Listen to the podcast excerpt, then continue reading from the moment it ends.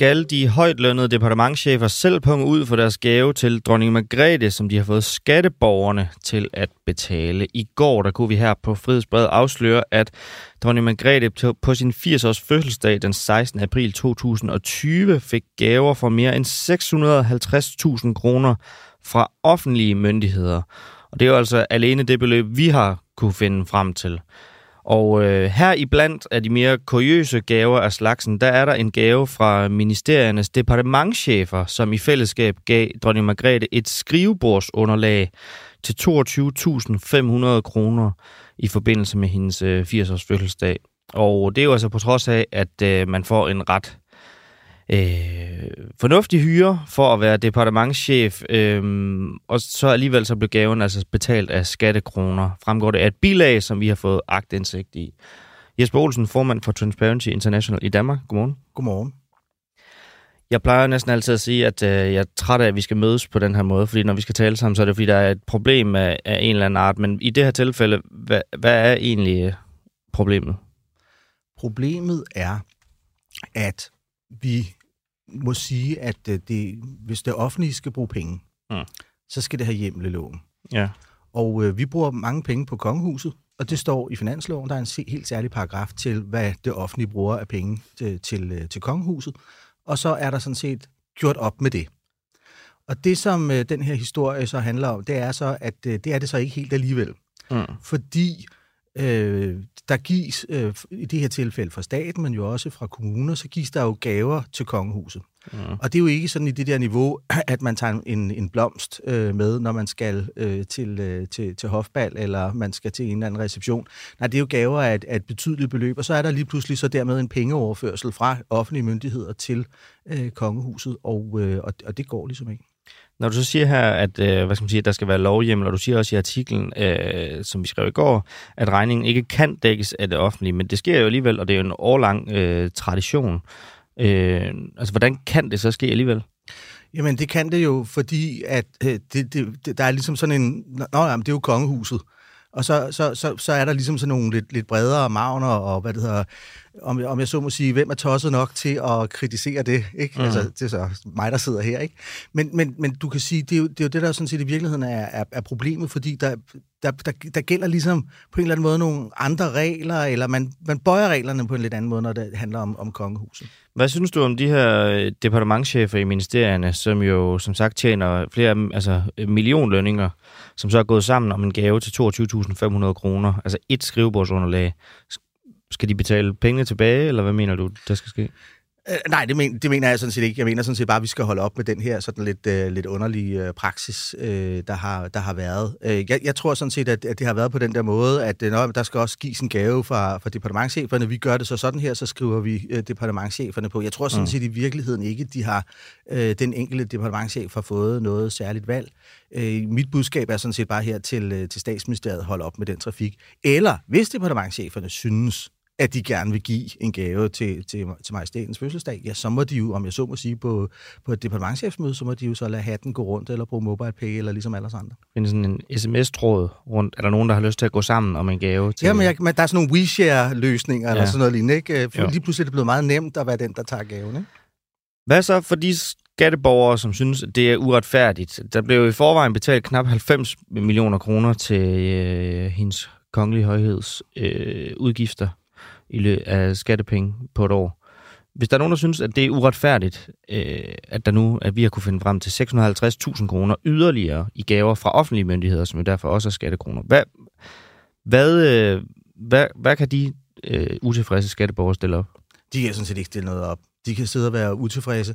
Men det, de, men det, de kan, det er jo sådan set i virkeligheden at, og hvad skal vi sige, ytre deres utilfredshed på en sådan måde, at, øh, hvad det hedder, at de sådan set øh, skaber det grundlag for, at vi holder op med det her. Mm. Øh, og holder op med, hvad det hedder, med det her øh, gavecirkus. Øh, og sådan, at vi i virkeligheden får sendt det der tydelige signal, både til, til myndighederne, men i virkeligheden også til hoffet. Øh, lad nu være med at, hvad det hedder, og, og sende de der dyre ønskelister rundt.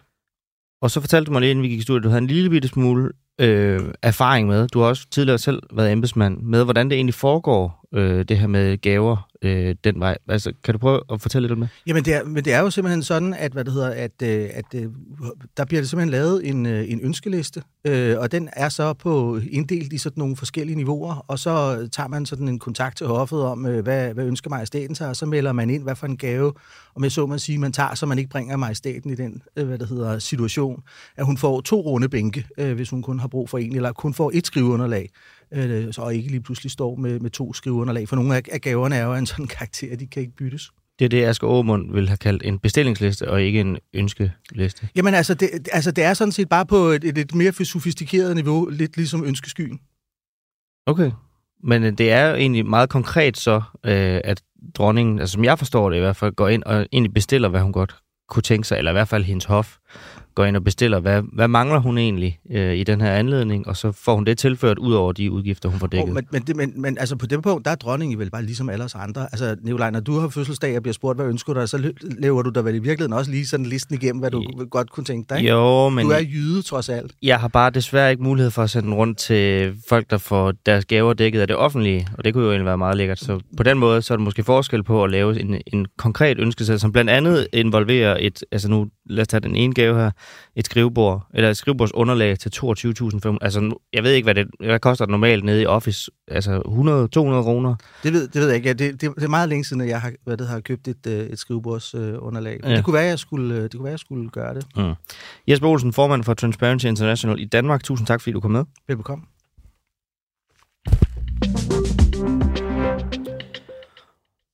Og godmorgen, Frederik Gleup Lermann, Jakob Lund, Anders Viborg, Karen Bugreit, Gitte Johansen og Peter Tomra.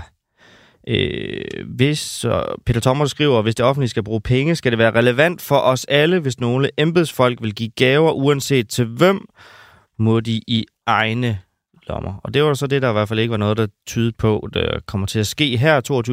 22.500 kroner for et skrivebordsunderlag. Har I hermed været med til at give til hendes kongelige højhed. Tillykke med det. Øhm, nu skal vi til det næste, som er en øh, rundregning til øh, eksperter. Og øh, jeg har lige fået forlagt mit papir, så nu må jeg lige have mig undskyld i et sekund. Men det er fordi, at regeringen endnu en gang har hyret en ekspertgruppe, og det kan jo være svært, også for mig i det her tilfælde, at finde hoved og hale i, øh, hvilken ekspertgruppe, der kommer efter hvilken. Men det har de hyret en ny til at undersøge, hvordan beskæftigelsesindsatsen kan gentænkes på en måde, så systemet bliver mere værdigt. Altså nogle af de her ting, som har været dækket løbende, blandt andet også her på kanalen med, hvordan øh, beskæftigelsesindsatsen øh, i hvert fald har nogle ret vidtgående konsekvenser for nogle af dem, som er involveret. Øhm, og den her gentænkning, den skal altså ske på trods af, at det allerede i dag, allerede nu står i regeringsgrundlaget, at man vil lukke jobcentrene fra regeringens hånd. Og øh, vores reporter Tobias Jul ringede rundt til tre af eksperterne i ekspertgruppen for at høre, om det stadigvæk er en mulighed, at de når frem til, at det er en dårlig idé at nedlægge jobcenter. Det drejer sig om Claus Tustrup Kreiner, der er professor i økonomi og leder af Grundforskningscenteret øh, SEBI ved Københavns Universitet. Så er det Jakob Ehold Søgaard, Ph.D. i økonomi og adjunkt ved Københavns Universitet, og til sidst Vibeke Jensen, forvaltningschef på beskæftigelsesområdet i Aarhus Kommune, som du skal høre nu. Er der en mulighed for, at det er der en mulighed for, at det ikke er en værdig beskæftigelsesindsats at lukke jobcentrene?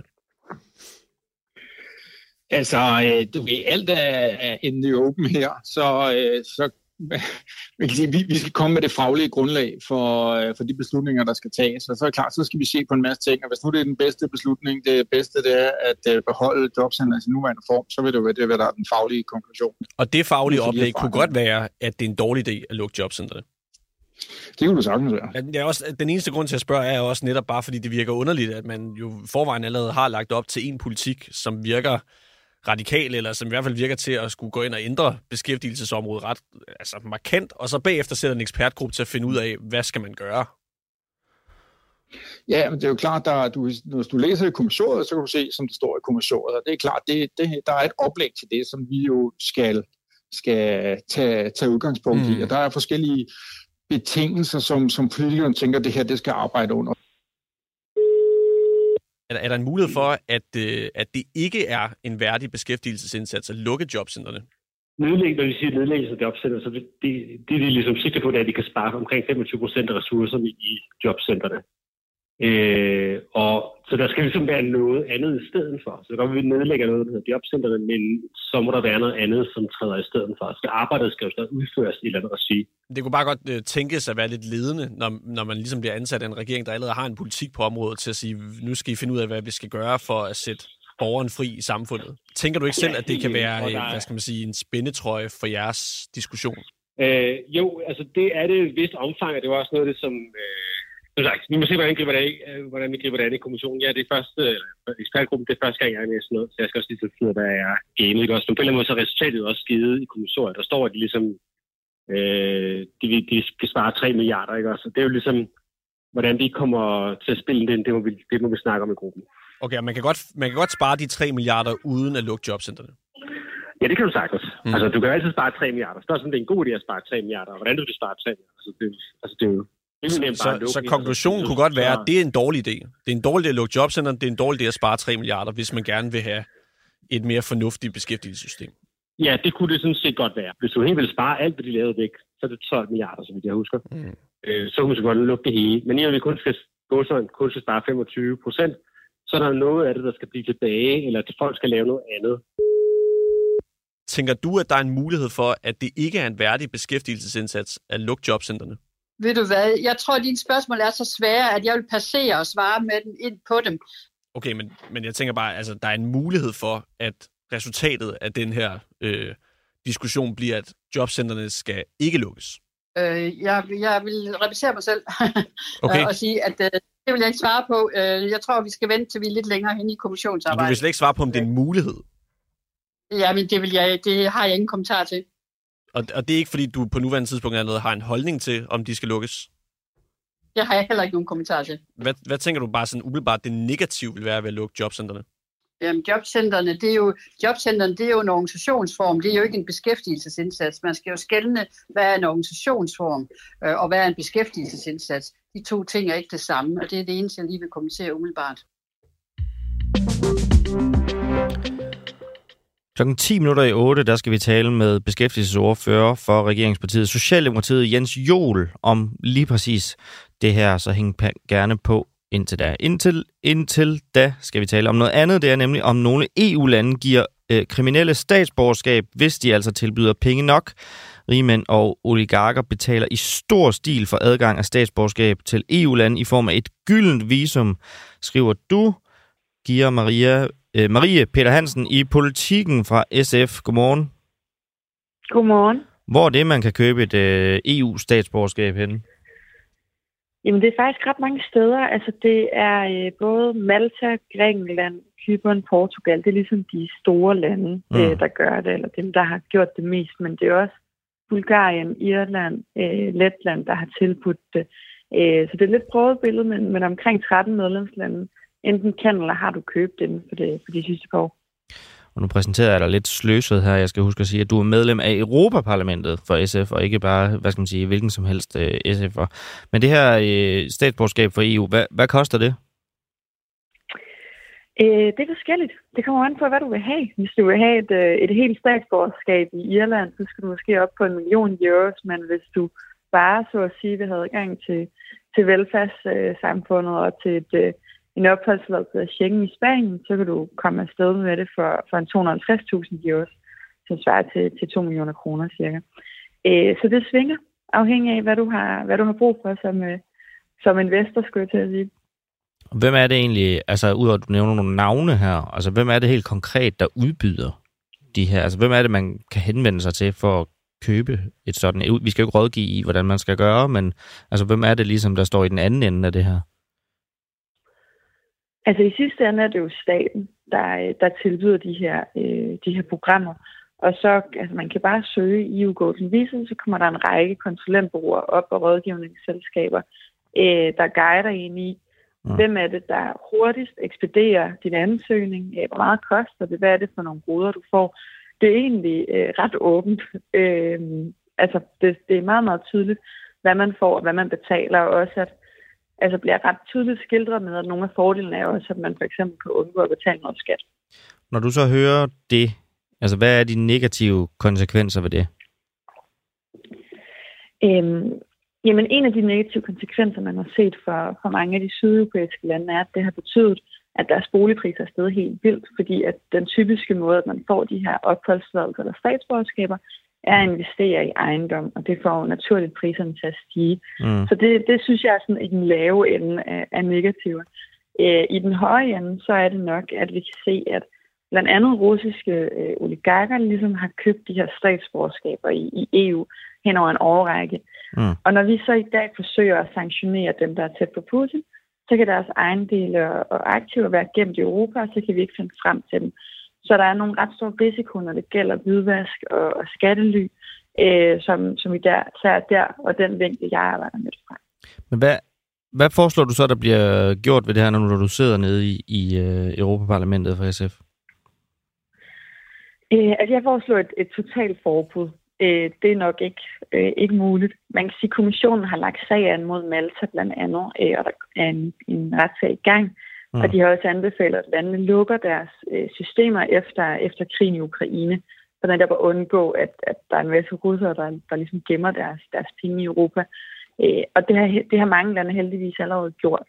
Mm. Øh, men jeg synes, det giver mening, at man forbyder det helt, og det er ud fra sådan principper, at man ikke skal kunne købe sig til et statsborgerskab. Så da, det forbud skal gå på, skal det, skal det være på, at der ikke må være nogen pengeoverførsler overhovedet i forbindelse med et nyt statsborgerskab, eller hvordan skal det forstås? Ja, altså man forbyder de her, øh, de her gyldne viser, de her schemes, de, de er jo opdelt både i, i opholdsloven og statsborgerskaber. Jo. Øh, jeg synes egentlig ikke, man skal kunne købe sig til noget af det. Øh, Nej, men det, jeg forstår godt, at, at sigtet er at forbyde de her, hvad skal man sige, øh, gyldne øh, visumer, de her statsborgerskaber, som man kan betale sig til. Men når man søger om et statsborgerskab, så er der vel også noget administrativt, øh, som hvad skal man sige, man skal betale for. Er det, skal det helt forbydes? Skal det være, skal det være altså, pålagt til at være 0 kroner? Altså, det kan godt være, at der er nogle administrative gebyrer. Det, det, det gør jeg som sådan ikke så meget op i. For mig er det mere det her med, at du får øh, alligevel et ret stort beløb kan købe dig adgang til at kunne stemme til lokalvalg og Europaparlamentsvalg. Men kan du så egentlig øh, forbyde det? Fordi det gebyr, altså hvis man selv øh, fastsætter det i det enkelte land, så kan de jo justere det fuldstændig, som de har lyst til. Altså, det, vi, vi ved ikke endnu, om vi kan forbyde det. Altså, nu har, ret, eller nu har kommissionen jo i gang sat en retssag mod Malta her for, for et års tid siden. Så der afvender vi at se, hvad er konklusionen. Øh, men det er klart, at statsborgerskab er jo national kompetence, og med god grund. Øhm, så det, man har anklaget Malta for, det er at bryde det her princip om, om godt samarbejde i EU, som er sådan en, et, et lidt lollet øh, traktatgrundlag. Mm. Øhm, så vi må se, om det virker. Øhm, og ellers kan man gøre lidt på nogle opholdstilladelser, øh, og fordi at Schengen jo også er, er EU-reguleret, men, men det er en svær kamp at gøre noget ved det juridisk. Kia Marie Peter Hansen, medlem af Europaparlamentet for SF. Fortsat god kamp mod øh, den lidt lollede traktatgrundlag, som du jo kæmper imod her. jo, tak. Er du en god dag? Ja. Og så skal vi lige have fortalt, hvad du kan læse inde på Frihedsbredets hjemmeside eller på Frihedsbredets app i dag, hvis du altså er medlem af foretagendet.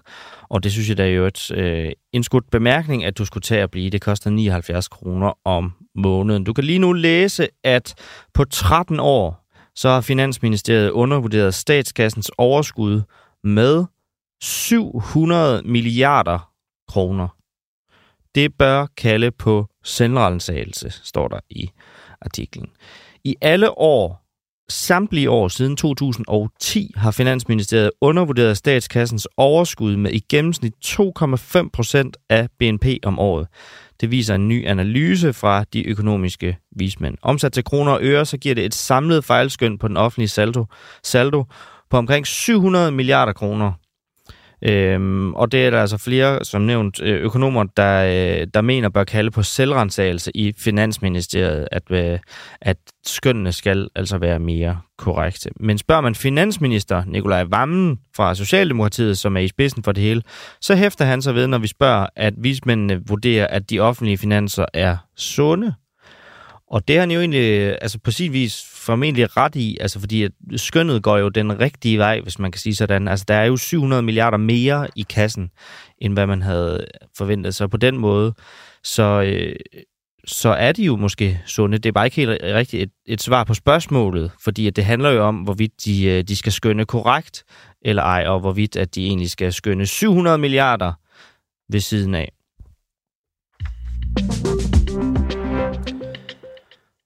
Og fra en økonomisk øh, stor omgang til en anden, nemlig spørgsmålet om staten må tjene penge på nye havvindmølleparker. I går så blev Folketinget enige om at firedoble havvinden inden for de næste 6,5 år. Inden udgangen af 2030 skal mindst 600 af de allerstørste vindmøller være opstillet i de danske have. Tilsammen så kommer de her møller til at koste mere end 100 milliarder kroner at opstille. Thomas Årstrup Jensen, når man er direktør for vedvarende energi, energi og public affairs i Green Power Danmark, så er det vel en god nyhed.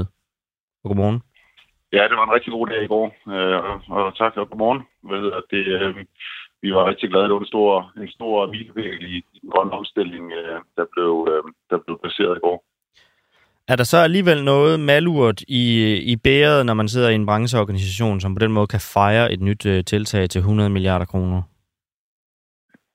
Øh, jamen, der er, der er ikke nogen tvivl om, at når du, når du laver øh, så store aftaler, vi skal jo sige på, at det her det er, det er strøm til måske op mod øh, øh 14 millioner øh, husstande. øh, så det, det er voldsomme mængder, så er det klart, at at der er jo altid, altid øh, kompromiser og så videre, der skal laves. Men, øh, og, og der er ikke nogen hemmelighed, at vi har været ude og være lidt kritiske over for, at staten skulle ind og være, være medejer i de her projekter. Men, men når mm. vi kigger på den samlede aftale, og, og også de, øh, de, de tisler, der er blevet fjernet, så synes vi faktisk, det er en rigtig god aftale, vi står med i dag. Og også en aftale, som tager hånd om havmiljøet, som vi synes har været rigtig vigtig. Mm fordi vi gerne vil, vil, vil have, også når vi kigger tilbage om mange år, at, at, øh, at havvind også har i Danmark har kunne vise, at natur og, øh, og vindenergi kan, kan leve sammen. Ja.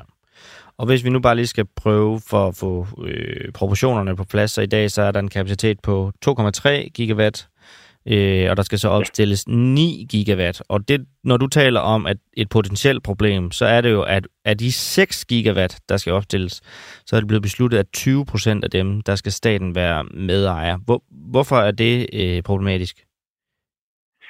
Jamen, der er ikke noget problem i, at, øh, at man gerne vil have for eksempel 20 procent af, af et overskud, som er jo det, det handler om, øh, mm. at, at man gerne vil. Øh, og, og det, er jo, altså, det er jo en god nyhed, at vi i dag er der, hvor, øh, hvor havvind øh, kan, kan sættes op øh, altså kommercielt, og man kan tjene penge på det. Det er jo ikke mange år siden, hvor, hvor, hvor det var, man talte om statsstøtte og så videre. Mm. Så, så det, er jo en, det er jo en god nyhed, og, det er også det, er vi jo helt med på. Men det, det der bare har været udfordringen, det er, at, eller det vi er bange, bange for i hvert fald, det er, mm. at, at når en stat går ind og ejer øh, en øh, så stor, kan man sige, kommercielt øh, øh, aktiv, jamen så, øh, så bliver det komplekst.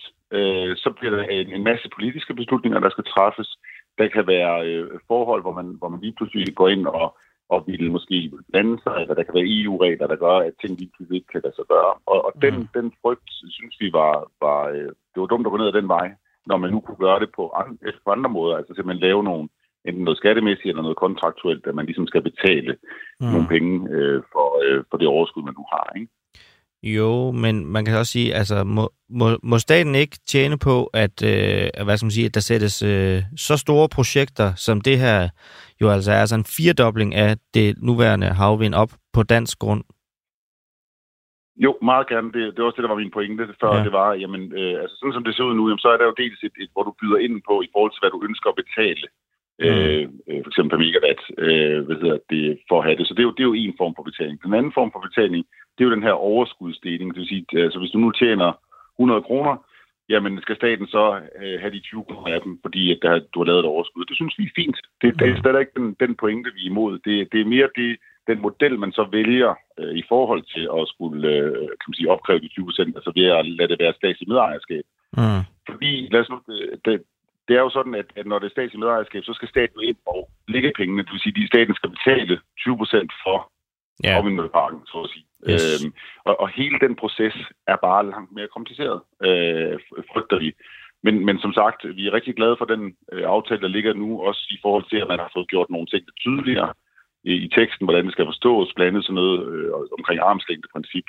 Øh, så, så, så alt i alt, så, så ser vi positivt på aftalen, og jeg synes ikke, synes heller ikke, at, øh, at statsmedejerskab skal skygge for en, øh, en rigtig flot aftale på, på rigtig mange parametre. Altså noget af det, som øh, nogle af eksperterne er ude at sige, øh, her kan vi jo nævne den mest benyttede ekspert i Danmark overhovedet, Brian Vad Mathisen, øh, ja. som jo forsker i det her med, med grøn infrastruktur og har gjort det i en årrække.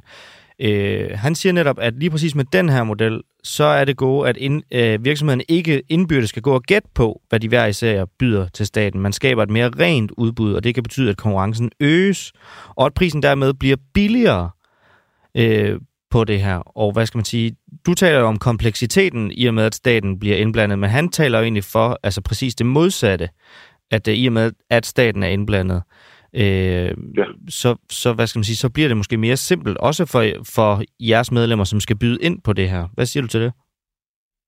Jamen, øh, altså vi, vi har jo øh, vi har jo truffet en, en, en faglig vurdering ud fra, at når vi kigger på den her kompleksitet, øh, så må vi jo se, hvem er os, øh, hvem er os der får ret. Altså, jeg, kan sige, jeg håber da, at, øh, at vi tager fejl, øh, for mm. som det er. Jeg håber da, at det bliver en smidig proces, der kommer til at gå rigtig godt, og som bliver en stor succes.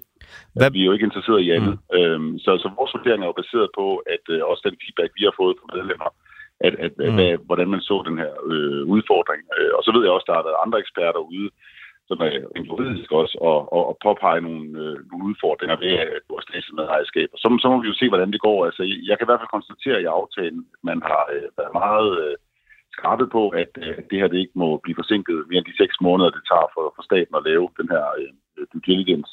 Øhm, og, øh, og, og det synes jeg er jo rigtig godt. Og øhm, bare lige for, for at få sådan helt konkret, når du, når du siger egentlig lidt det modsatte af, hvad Brian Vad Mathisen siger her, at det bliver mere kompliceret, og han påstår, at det bliver mere simpelt. Hvad, hvad er det helt præcis, du, du bygger det på? Jamen, øh, der hvor det bliver kompliceret, det er jo, at for det første så øh, er staten jo inde og betale, og det vil sige, at øh, vi, vi er bange for nogle statsstøtteudfordringer, for eksempel. Mm. Øhm, hvad det, det, anden eksempel, det er jo, jamen, når en stat skal betale nogle penge, jamen, det, så er det jo en politisk proces, der skal tage stilling til, om man må bruge, altså vi har jo et, et demokrati, så det er jo en politisk proces, der skal tage stilling til, om noget skal bruges, nogle penge skal bruges. Mm. Og har du eksempelvis et projekt, som måske øh, ser meget usikkert ud. Lad os nu sige, at en byder har budt øh, en, en rigtig, rigtig lav pris, hvor man faktisk er i tvivl om, det kan give et overskud. Mm. For eksempel.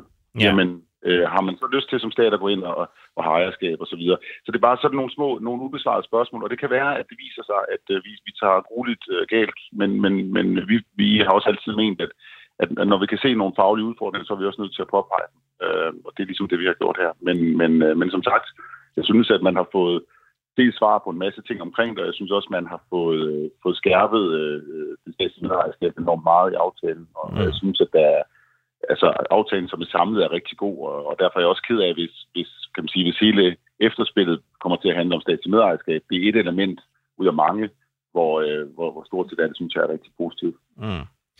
Thomas Aarstrup Jensen, direktør for Vedvarende Energi og Public Affairs i Green Power Danmark. Tusind tak, fordi du var med her til morgen. Selv tak. Godmorgen.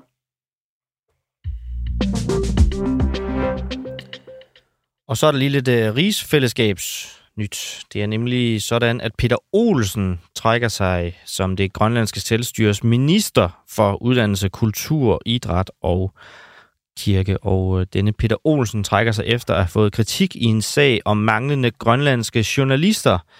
Fagbladet Journalisten har nemlig gennem 2022 og 2023 beskrevet, hvordan grønlandske medier var tvunget i knæ og måtte skære i dækningen, fordi der simpelthen manglede grønlandsk talende journalister. Og øh, Peter Olsen, øh, som minister på området, lovede så sidste år, at selv, selvstyret ville nedsætte en arbejdsgruppe, meget apropos noget af det, vi har talt om tidligere og skal tale om senere. Øh, og den her arbejdsgruppe skulle så finde en løsning på problemet, og ifølge KNR var den arbejdsgruppe inden tirsdagens møde øh, endnu ikke nedsat. Øh, og Peter Olsen skriver selv på sin Facebook-profil, at han valgte at søge afsked, fordi han følte, at han ikke længere har opbakning fra flertallet. Så altså en minister, der går af, fordi at en øh, arbejdsgruppe, øh, som skulle have været nedsat sidste år, endnu ikke er nedsat. Det er alligevel også øh, noget af en konsekvens.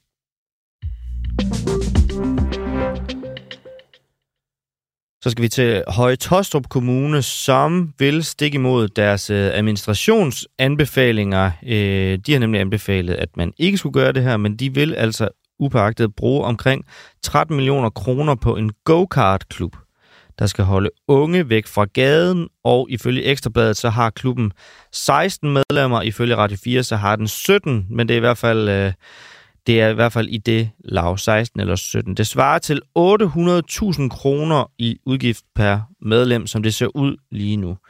Kurt øh, Sjælsbæk, konservativs formand for institutions- og skoleudvalget i Højtostrup Kommune. Godmorgen.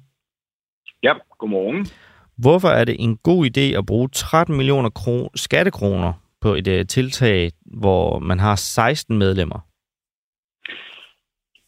Vi har drevet en øh, go-kart-klub øh, som denne her i Højtostrup Kommune i mere end 25 år.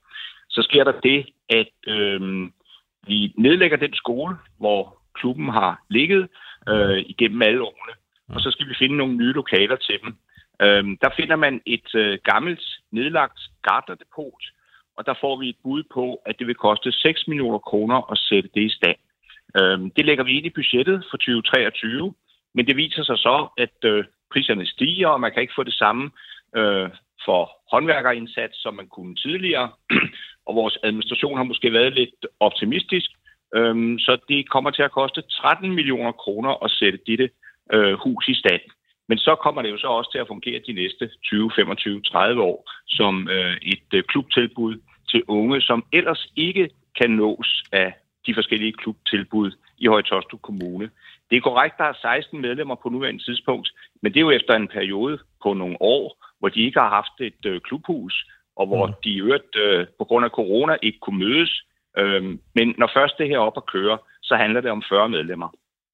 Og hvad baserer du det på, at der kommer 40 medlemmer? Det, det baserer jeg på, at øh, det det, der historisk har været, da de i sin tid havde klub, øh, hvad hedder det, muligheder øh, tilbage i øh, frem til 2020. Mm. Men alligevel 13 millioner kroner i, i så er det en indgangsudgift øh, for en klub, som ja, på, på nuværende har præcis. 16 medlemmer. Vil, vil du anerkende, at det er øh, et højt beløb at bygge faciliteter for 13 millioner kroner for noget, som har 16 medlemmer? Øhm, jamen, du kan jo ikke gøre det op på den måde, fordi det svarer til, hvis øh, du nu skal bygge en ny øh, daginstitution, og den koster dig 55 millioner kroner, der er plads til 100 børn. Du gør jo ikke, man kan sige, prisen op per barn øh, for dem, der nu starter og er der det kommende år. Ja. Her handler det om at investere i bygninger, og det er, som du netop selv øh, fuldstændig er korrekt derinde på, det er en anlægsudgift, som er en indgangsudgift, så står de her faciliteter der øh, de næste 20-25 år. Ja. Og altså, hvad, hvad, som, som kommune, altså når, når jeres øh, skatteborgere kigger på dig og på jer, og ser, hvad får vi egentlig ud af, af det her? Altså, hvad er det egentlig præcis skatteborgerne får ud af, at I har valgt at bruge 13 millioner kroner på noget, som øh, for det her år i hvert fald har, har øh, 16 medlemmer? Jamen altså, vi har et anlægsbudget, der ligger øh, på den, på den øh, høje side af 180 millioner kroner på øh, det her kalenderår. Så det her er jo ikke, fordi vi tømmer kassen, eller vi bruger hovedparten af vores anlægsudgift på det her. Men det er da egentlig Men, ret højt at bruge 13 ud af 180 millioner kroner i en hel kommune på en go-kart-klub til 16 medlemmer. Nej, nej, det er det ikke, når man øh, netop øh, kan se, at denne her investering i at give et tilbud til nogle unge, som vi ellers ikke får trukket ind i klubben, og hvor vi netop historisk har den erfaring, at med det her socialpædagogiske tilbud, så får vi rettet op på nogle unge, som ellers vil komme ind på et skævt spor. Så dit gode spørgsmål i forhold til, hvad får skatteborgerne ud af det her? Jamen, de får nogle unge, der år efter år kommer godt i gang med en ungdomsuddannelse, i stedet for at hænge på et gadehjørne og komme i gang med en forkert karriere på den forkerte side af loven. Så det her er en fantastisk god investering i forhold til de unge og i forhold til kommunen som sådan. Og det er jo så det, der så skulle være i det for kommunen, at der, der er flere, der kommer over i en, øh, en uddannelse i stedet for. Hvor, hvor mange er det? Hvor mange øh, af dem her kommer i, i uddannelse øh, rent historisk, når du, når du kigger på det? Ja, når, når, når vi kigger på det historisk, hvor vi sådan i gennemsnit har haft en 35-40 medlemmer i, det, i, de, i den her klub, øh, så har det jo ligget således, at øh, 80 procent af dem er kommet godt i gang og har gennemført en øh, ungdomsuddannelse. Og det er en langt højere andel, end hvis vi ikke havde haft fat i dem og havde kunne påvirke dem dagligt, fordi de møder øh, fornuftige mennesker, der kan fortælle dem om, at det at gå i gang med en uddannelse, det kunne være en mekanikeruddannelse, fordi de nu har fået interessen i at ligge og skrue på, på de mm. her go-karts. Så det er en samfundsøkonomisk øh, rigtig god idé at gøre det her. Og hvad så? Fordi nu nævnte jeg også i oplægget her, at øh, administrationen de vurderer modsat, at det med den nuværende lave kassebeholdning, øh, så vil sådan en tillægsbevilling, altså det her med, at det koster 13 millioner i stedet for 6 millioner, give for høje udgifter set i forhold til anvendelsen af tilbuddet. Altså, præcis som jeg også øh, påpeger, altså set i forhold til, hvor mange som, som bruger tilbuddet. Altså, hvorfor har I ikke fulgt de anbefalinger? Jamen, det er en fuldstændig øh, snorlige og korrekt øh, anbefaling, som en administration skal komme med, øh, når man øh, skal holde sig på dydens smalle vej i forhold til, at budgetterne både på anlæg og på, på drift skal holdes. Her, øh, Men hvorfor, gøre, hvorfor, hvorfor vil I ikke det? Øh, det var det, jeg var på, på vej til at svare på. Hmm. Her har vi at gøre med et øh, politisk, en politisk beslutning og øh, når vi samtidig på det samme byrådsmøde, altså i onsdags i sidste uge, hvor vi vedtog det her, mm. har fået forelagt en øh, første budgetopfølgning, der netop viser, at Højtostrup Kommune i modsætning til så mange andre, holder sig fuldstændig snorlige på øh, de budgetter, vi har lagt, og mm. ikke skal til at genåbne budgetter osv., så, så er det en politisk vurdering, som i øvrigt alle 21 ud af 21 i byrådet står sammen om. Det er en politisk vurdering at så sige, jamen så tager vi de 7 millioner ekstra, som det her handler om, plus og lægge oven i 6, der var by. Alright. Man kan se, at øh, i sjællandske nyheder, at jeres kommunaldirektør Lars Holte har været ude at fortælle, at man nu arbejder med at skulle finde 30 millioner kroner i besparelser øh, på jeres budget for 2024. Øh, hvis man havde sparet det her og flyttet nogle anlæg til 2024, ville det så kunne have hjulpet noget ikke at bygge en go-kart-klub til 16 Nej. medlemmer? Nej, det havde ikke kunne hjælpe noget som helst, fordi når Lars Højde, Holte siger, at øh, kommunen er i gang med at udarbejde et sparekatalog på 30 millioner, så handler det om drift. Mm. Det vi har at gøre med her, det er anlæg. Og vi holder os inden for vores anlægsramme. Det gør vi også, selvom vi bevilger de her 7 millioner ekstra. Mm. Så de to ting har intet med hinanden at gøre. Nu ved vi stadigvæk ikke, selvom der er overordnet indgået en aftale mellem KL og Finansministeriet, så ved vi stadigvæk ikke præcis, hvad det betyder for Højtostrup Kommune. Mm. Det bedste bud på nuværende tidspunkt, det er, at man på driften skal lave effektiviseringer i omegnen af 15-16 millioner. Mm. Men en administration skal altid kunne tilbyde sine politikere et større sparekatalog, så man kan gå ind og prioritere. Og det er derfor, de 30 millioner formodentlig er det, man arbejder med lige nu. Øh, men det har, drift, det har noget med driften at gøre, ikke med anlæg. Right. Kurt Sjælsbæk, konservativs formand for institutions- og skoleudvalget i Høje Tostrup Kommune. Tak fordi du var med. Jamen, øh, det var en fornøjelse, og god dag. Og i lige måde, og også god dag til alle jer, der lytter med og deltager. Det er en fornøjelse. Øhm, lige en kort øh, nyhed, som, øh, som stod over det hele i går, øh, efter vi sendte, øh, som I også lige skal opdateres på, det er nemlig, at den har været fuldstændig ravruskende gal med arbejdsmiljøet på øh, de konservative Pernille Weiss' kontor i Europaparlamentet. Og den har faktisk været så gal, at Ekstrabladet i går kunne afsløre, at flere har måttet sygemelde sig, simpelthen for at slippe fri fra det her arbejdsmiljø, som var på, på kontoret. Og i Øh, tredje potent så galt, at de konservatives forretningsudvalg nu helt har valgt, at hun ikke længere skal være partiets kandidat, når der næste gang er valgt til Europaparlamentet. Øh, det var ligesom den første melding. Senere så har Søren Pape, partiets formand, også udtalt, at han har opfordret Pernille Weiss til at helt at trække sig fra Europaparlamentet. Øh, jeg synes, det vil være det rigtige at gøre i den her situation. Jeg synes, det er voldsomme samstemmende beretninger, vi har fået fra tidligere medarbejdere. Sådan lyder det altså fra Søren Pape Poulsen. Øh, indtil videre så siger Pernille Weiss, at hun øh, overvejer sine, jeg ved ikke om hun siger sine muligheder, men hun overvejer i hvert fald sin, øh, sin fremtid på området, og så skriver hun selvfølgelig en lang øh, besked på, på sin egen kanaler om, at hun er ked af de oplevelser, så hun skriver faktisk endda, at hun er ked af de oplevelser, som folk har oplevet. Øhm, og det er jo noget, man har hørt før, når der er nogen, der bliver anklaget for og øh, skulle have dårlig indflydelse på dem omkring den. Kan vi blive klar til 2 milliarder klimaflygtningene? Klimaflygtninge. Beregningerne fra et øh, nyligt studie fastslår, at mere end hver femte person på planeten i år 2100, altså om lige knap 80 år, vil bo steder, der er livsfarlige på grund af klimaforandringer. Og det vil på, øh, på det tidspunkt svare til cirka 2 milliarder mennesker, og ifølge beregningerne øh, vil det ske uanset om vi så lever op til FN's klimamål eller ej. Mads Fuglede, udledning og integrationsordfører. Godmorgen. Godmorgen. Når I øh, arbejder som politikere på det her område, er arbejdet så påbegyndt for en migrationsplan i årene op til år 2100 med strømme på op til 2 milliarder mennesker? Øh, nej, det er de jo ikke. Er det forsvarligt egentlig? Altså, fordi det tal er jo fuldstændig astronomisk. Altså, der, der, ja, det er meget astronomisk, og det vil jo sætte nogle øh, folkevandringer i gang i verden, som man skal meget langt tilbage i historien for at finde og vil lave... Øh, det, det definerer meget politik, hmm. som kommer. Øh, så, så, så det er jo, det er sådan et helt paradigmeskift, øh, vi har i sigte.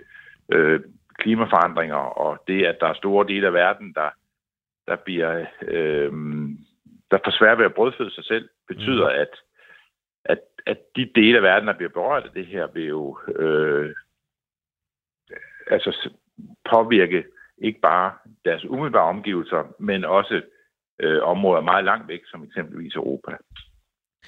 Men egentlig altså tilbage til, til spørgsmålet, når I som politikere sidder og kigger på det, fordi nu ved jeg godt, at, at år 2100 bliver altid brugt som sådan en, øh, en milepæl, men det er jo ikke sådan, at de lige pludselig i år 2100, så står der 2 milliarder mennesker fra den ene dag til den anden. Det er også noget, der løbende sker, og man kan også se noget af det allerede nu, hvordan der bliver berettet om, om, øh, om klimaflygtninge. Altså, altså, hvordan forbereder I jer, øh, altså, hvordan forbereder I Danmark på øh, de migrationsstrømme i nogle helt andre beløb, end hvad vi, øh, vi har været vant til, der, som der kommer i fremtiden på grund af det her? Jamen, hvis man følger de debatter, der er omkring øh, topmøderne omkring klimaforandringer, mm. og de debatter, der er på EU-niveau, det er jo svært, det er jo svært som et lille land som Danmark at løfte det her alene. Det, det kræver en større indsats. Og i, i Europa mm. taler man om øh, en ny grøn Marshallhjælp, altså ligesom den hjælp, øh, amerikanerne gav Vesteuropa til at komme sig oven på en verdenskrig, så skal man øh, investere øh, ressourcer fra Europa i en helt anden façon mm. i, øh, i Afrika, øh, men også i, i, i Lille Asien og andre steder for at, at, at hjælpe dem med at udvikle sig, sådan at de, de her migrantstrømme øh, øh, ikke vil komme, og sådan at det at, øh, at, at blive der, hvor man er, bliver meget mere attraktivt. Det er jo det, der gør, at øh, folk bryder op og rejser væk. Mm. Det, det skyldes, at deres fremtidsudsigter udsigter er dårlige der, hvor, hvor de bor. Og det, mm. det, og de snakke er i gang, men, der, men, men når jeg siger, at vi ikke er gået i gang med det endnu, så er det jo fordi vi er, er stadigvæk meget på snakkestadiet ja. øh, omkring øh, at, at, at se på de her problemer i, frem, i fremtiden. Men det du så nævner, I, I taler om, det lyder mere for mig som om, at det egentlig er klimaforebyggende. Altså man forsøger alligevel at, at lave noget klimaforebyggende, og det som, øh, hvad skal man sige, de, de netop slår fast i rapporten her, det er, at øh, berej, altså de her flygtningestrømme, de vil komme uanset om man når FN's klimamål eller ej. Men alligevel så er det klimaforebyggelse og ikke, hvad skal man sige, migrationsforberedelse, at I, I taler om. Men jeg tror, at de her ting hænger sammen. Altså både det at, øh, at lave at, at give klimahjælp til de her lande, men også almindelig udviklingshjælp, sådan at øh, det livsgrundlag, man har, øh, er bedre i et land, også selvom øh, det land, man bor i, udsættes for øh, øh, et, et, et anderledes klima, end det man har været vant til. Mm. Og hvordan vurderer du det så? Altså vil vi, hvad skal man sige, hvis vi skal kategorisere som de kolde lande, altså vil vi, vi kunne varetage noget, der overhovedet minder om så store mængder af flygtninge, som der bliver nævnt her?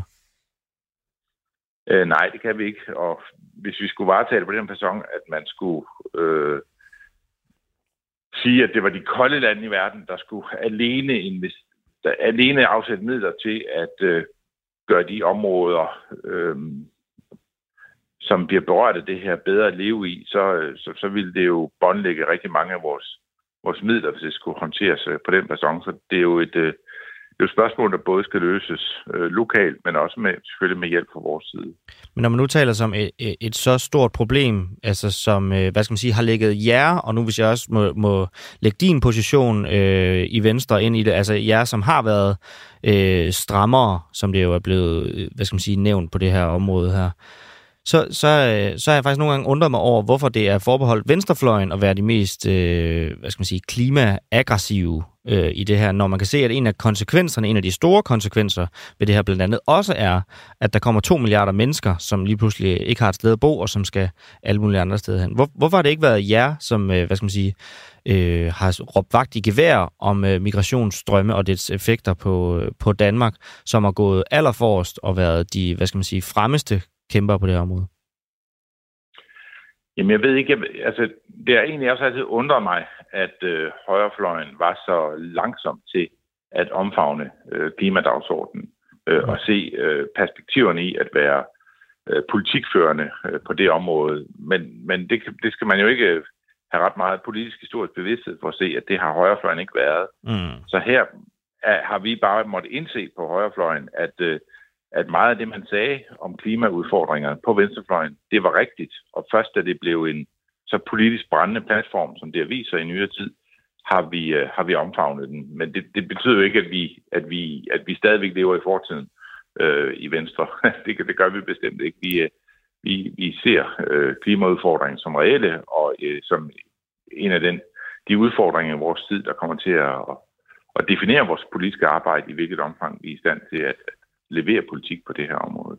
Nu taler du om, øh, om historisk bevidsthed, og at I måske har på den måde har, øh, hvad skal man sige, har taget fejl i forhold til, hvordan venstrefløjen har, har set på det. Men når du siger historisk, så lyder det jo som om, det er noget, der er mange år tilbage. Altså så, så lang tid skal vi vel heller ikke tilbage, øh, før vi kan finde nyhedsartikler, hvor der stadigvæk er skeptiske venstrestemmer, når det kommer til at bekæmpe klimaforandringer.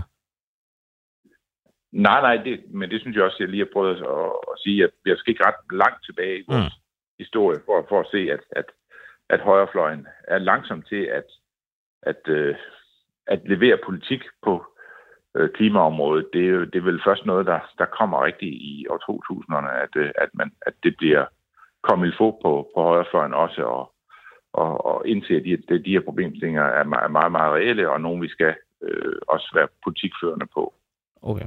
Og så hvis jeg skal prøve at snurre det tilbage til det her med, med migrationsstrømmen, altså hvordan vil, vil den udfordring, altså den del af klimaudfordringerne, altså mest grundlæggende forandre den måde, som, øh, som Danmark fører, fører politik på nu? Jamen jeg tror, at Europa, EU som sådan, kommer til at få et, øh, et enormt fokus på, at øh, vi skal bruge mange flere ressourcer på at hæve levestandarden i øh, landene syd for os. Så der kommer en meget større, øh, der vil komme en meget større øh, behov for at øh, binde nord og syd sammen handelsmæssigt og øh, i form af udviklingspolitik.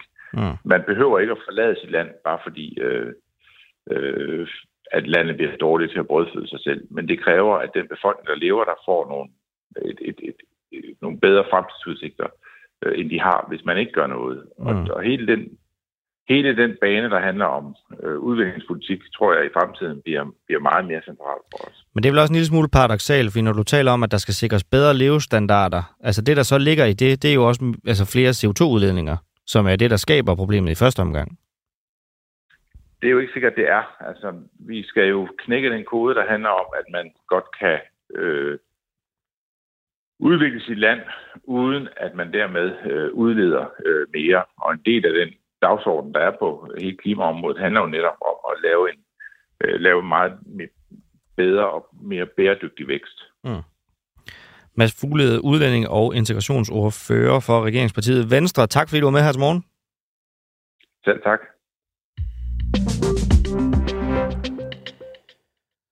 Og nu skal vi til noget, som øh, jeg har stående her i citationstegn som værende en grim sag. Det er nemlig, hvad der er at tale om ifølge SF's Jørgen Schemnitz, der er byrådsmedlem i Kolding. Øh, 2.300 kvadratmeter beskyttet natur med moser, busk, pilekrat og træer er blevet fuldstændig fjernet ved Dons Sø. og tilbage så ligger der så en blotlagt søbred. Danmarks Radio har forsøgt at komme i kontakt med beboerne i det nyopførte hus, der ligger umiddelbart ned til søbredden, men det har ikke været muligt. Øh, det er derudover uvist, hvem der står bag det her øh, herværk, øhm, og det er noget, som også tidligere har været beskrevet i Jyske Vestkysten. Men det kan du altså gå ind og læse på Danmarks Radio lige i øjeblikket. Og så havde vi jo den her rundregning til øh, eksperter, som øh, min kollega Tobias Jul han var ude i lidt tidligere, hvor jeg barslede for, at vi skal tale med beskæftigelsesordfører for Socialdemokratiet, Jens Jol. Og det skal vi nu. Vi skal nemlig tale om, om øh, regeringen vil droppe planen om at lukke jobcentrene, hvis det er det, eksperterne fraråder. Og det var også det, som Tobias Juhl ligesom forsøgte at presse dem lidt på. Er det egentlig en mulighed, at I, I kommer frem til det her? Og det var der lidt øh, vekslende svar på. Men regeringen har i hvert fald hyret den her ekspertgruppe til at undersøge, hvordan beskæftigelsesindsatsen kan gentænkes på en måde, så systemet bliver mere værdigt, som det er beskrevet. Og det er jo så, som nævnt, på trods af, at det allerede i dag står i regeringsgrundlaget, at man vil lukke jobcentrene. Jens Jol, godmorgen. Godmorgen. Når I nu i regeringsgrundlaget har nedskrevet den her plan øh, om at nedlægge jobcentrene, baserer det sig så på ekspertvurderinger? Når man kan sige, at det er en, en politisk beslutning, som den her regering har truffet, at man ønsker at nedlægge jobcentrene, altså lave en anden beskæftigelsesindsats i kommunerne, at man ønsker at lave en, altså give større frihed ude lokalt, øh, tage mere udgangspunkt i den enkelte borger, hvad det er, der hjælper den enkelte borger i job, mm. og at vi tror, at vi kan gøre, øh, lave både en, en øh, beskæftigelsesindsats, som lever op til alle de krav, den skal, og at mm. vi også kan spare nogle penge på området, hvis vi øh, fra Christiansborgs side, kan man sige, øh, flytter nallerne lidt, øh, tager nogle af de centrale regler og krav, øh, kontrol væk, som der er i dag, og som vi bruger alt for mange ressourcer på. Okay. Lige et kort klip fra øh, Claus Tustrup øh, Kreiner, som vi øh, talte med tidligere også, også lige, så, så du kan høre det. Øhm, han er professor i økonomi, og han svarer på spørgsmålet, hvorvidt det er en mulighed, at de når frem til, at det er en dårlig idé at nedlægge jobcentrene. Er der en mulighed for, at det ikke er en værdig beskæftigelsesindsats at lukke jobcentrene? Altså, øh, du ved, alt er, er in the open her, så, øh, så man kan sige, vi, vi skal komme med det faglige grundlag for, øh, for de beslutninger, der skal tages. Og så er det klart, så skal vi se på en masse ting. Og hvis nu det er den bedste beslutning, det bedste det er at beholde jobcenter i sin nuværende form, så vil det jo være det, der er den faglige konklusion. Og det faglige oplæg kunne godt være, at det er en dårlig idé at lukke jobcenterne. Det kunne det sagtens være. Ja, det kunne det sagtens være. Altså, vil I følge eksperternes anbefalinger, øh, som I jo så har sat til at gentænke beskæftigelsesindsatsen her, hvis de kommer frem til, at I alligevel ikke bør lukke jobcentrene alligevel? Altså først og fremmest, så vil jeg sige, så har vi jo bedt eksperterne om at kigge på, hvordan man kan realisere de ambitioner, vi har i regeringsgrundlaget. Så det vil være min klare forventning, at det er også ligesom, at det, de går ind i, i arbejdet med. Herunder jo både at sætte mere fri, øh, reorganisere, altså lave det på en ny måde, give større frihed og alle de der ting. Mm. Så, så det er, er det første udgangspunkt. Når det så er sagt, så er det klart, vi har jo bedt eksperterne om at komme med et oplæg, fordi vi gerne vil gøre os klogere. Men der er jo også en offentlig debat i gang samtidig med, øh, mm. og der er selvfølgelig også en politisk øh, diskussion og aftale bagefter. Og derfor er det jo ikke sådan, så vi en til en kommer til øh, og nødvendigvis at gennemføre det, som, som ekspertgruppen har anbefalet. Det vil øh, handle om både øh, de politiske partier, om den drøftelse, der kommer bagefter, men det vil jo også handle om den offentlige debat, vi har samtidig med, at ekspertgruppen øh, sidder og arbejder. I øvrigt også med, med, kan man sige, åbenhed i forhold til den, øh, den politiske debat. Så det her med ekspertgruppen, det handler også om at få det gjort grundigt, få vendt hver en sten, få kigget ordentligt på vores beskæftigelsesindsats. Men, men det er jo ikke sådan, så vi har, har parkeret øh, beslutningerne, eller for den sags skyld ansvaret, et mm. andet sted end på Christiansborg, hvor det, hvor det hører hjemme. Så som jeg forstår dig, vil, hvis de altså, som Claus Trustrup Kreiner her siger, at det sagtens kan være, at de ender med anbefaler øh, ikke at lukke jobcentrene alligevel, så vil I altså ikke nødvendigvis følge de anbefalinger? Nej, altså vi har først og fremmest bedt eksperterne om at, at give os nogle bud på, hvordan vi kan realisere de ambitioner, vi har i regeringsgrundlaget. Mm. Og det tror jeg, at de kommer med, øh, og det tror jeg, vi bliver klogere af. Men det er også rigtigt, at det er selvfølgelig et politisk ansvar, øh, og derfor kan der også godt være ting, øh, som afviger fra det, som eksperterne har foreslået, når vi har haft en, en, en debat, og når vi på et tidspunkt på den anden side af det her står med en politisk aftale. Men der er måske også noget i den her samtale egentlig, som at du, du tror, de kommer med noget helt andet, end det han er meget åben for at, at komme med, nemlig at det sagtens kan være, at anbefalingen bliver at lukke jobcentrene. Det tror du slet ikke på, at det kommer til at fylde noget som helst? Ja, altså som udgangspunkt kan man jo sige, at vi har jo, vi har jo bedt eksperterne om at kigge på øh, den opgave, vi som regering har stillet. Mm. Og derfor tror jeg ikke, at der er nogen grund til at tro, at det ender i øst, hvis vi spørger i vest. Nej. Men, men det er selvfølgelig klart, at eksperterne har jo øh, deres faglige øh, øh, grundlag, og de har jo også lov til at mene ting, øh, som, som vi ikke mener. Mm. Øh, og derfor vil det selvfølgelig være en politisk øh, debat og øh, ansvar bagefter at træffe øh, beslutningerne oven på eksperternes øh, anbefalinger. Men det vil omvendt være dumt, hvis man satte eksperter til at kigge på det her, og så slet ikke havde tænkt sig øh, at lytte på det. Og derfor er det jo lidt svært og, og temmelig hypotetisk mm. lige nu at diskutere. Øh, vi ved ikke, hvad de kommer til at mene, og derfor ved, det, ved vi af god grund heller ikke øh, præcis, hvad politikerne og vi kommer til at mene efterfølgende. Okay. Men, øh, men jeg synes, det er en vigtig debat at få, både på et fagligt grundlag og i offentligheden generelt. Mm. Er det her så den sidste ekspertgruppe, eller des lige, som I nedsætter, inden I tager en beslutning om, hvad der skal ske på det her område? Altså med beskæftigelsesindsatsen? Mm.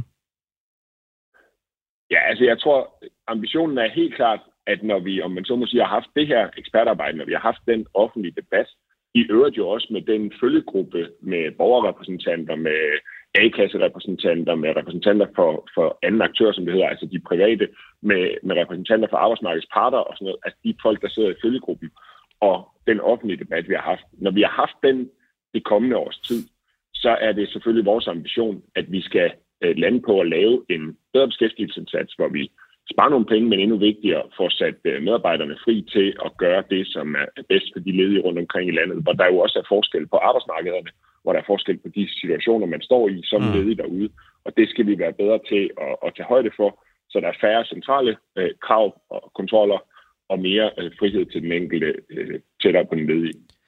Grund til at spørge om det, det er jo fordi, at vi har nærmest ikke nået at, at egentlig øh, overhovedet at tale om de anbefalinger, I lige har fået på området. Altså, Reformkommissionen afleverede de sidste anbefalinger, det hed Nye Reformvej 3, øh, 25. maj. Altså øh, for yes. under en uge siden. Og I har allerede yes. øh, besluttet at nedsætte en ny ekspertgruppe på området. Så egentlig, altså, hvad, Mm. Hvor, hvor meget ekspertrådgivning skal I egentlig have, før I tager en politisk beslutning om, hvad I gerne vil?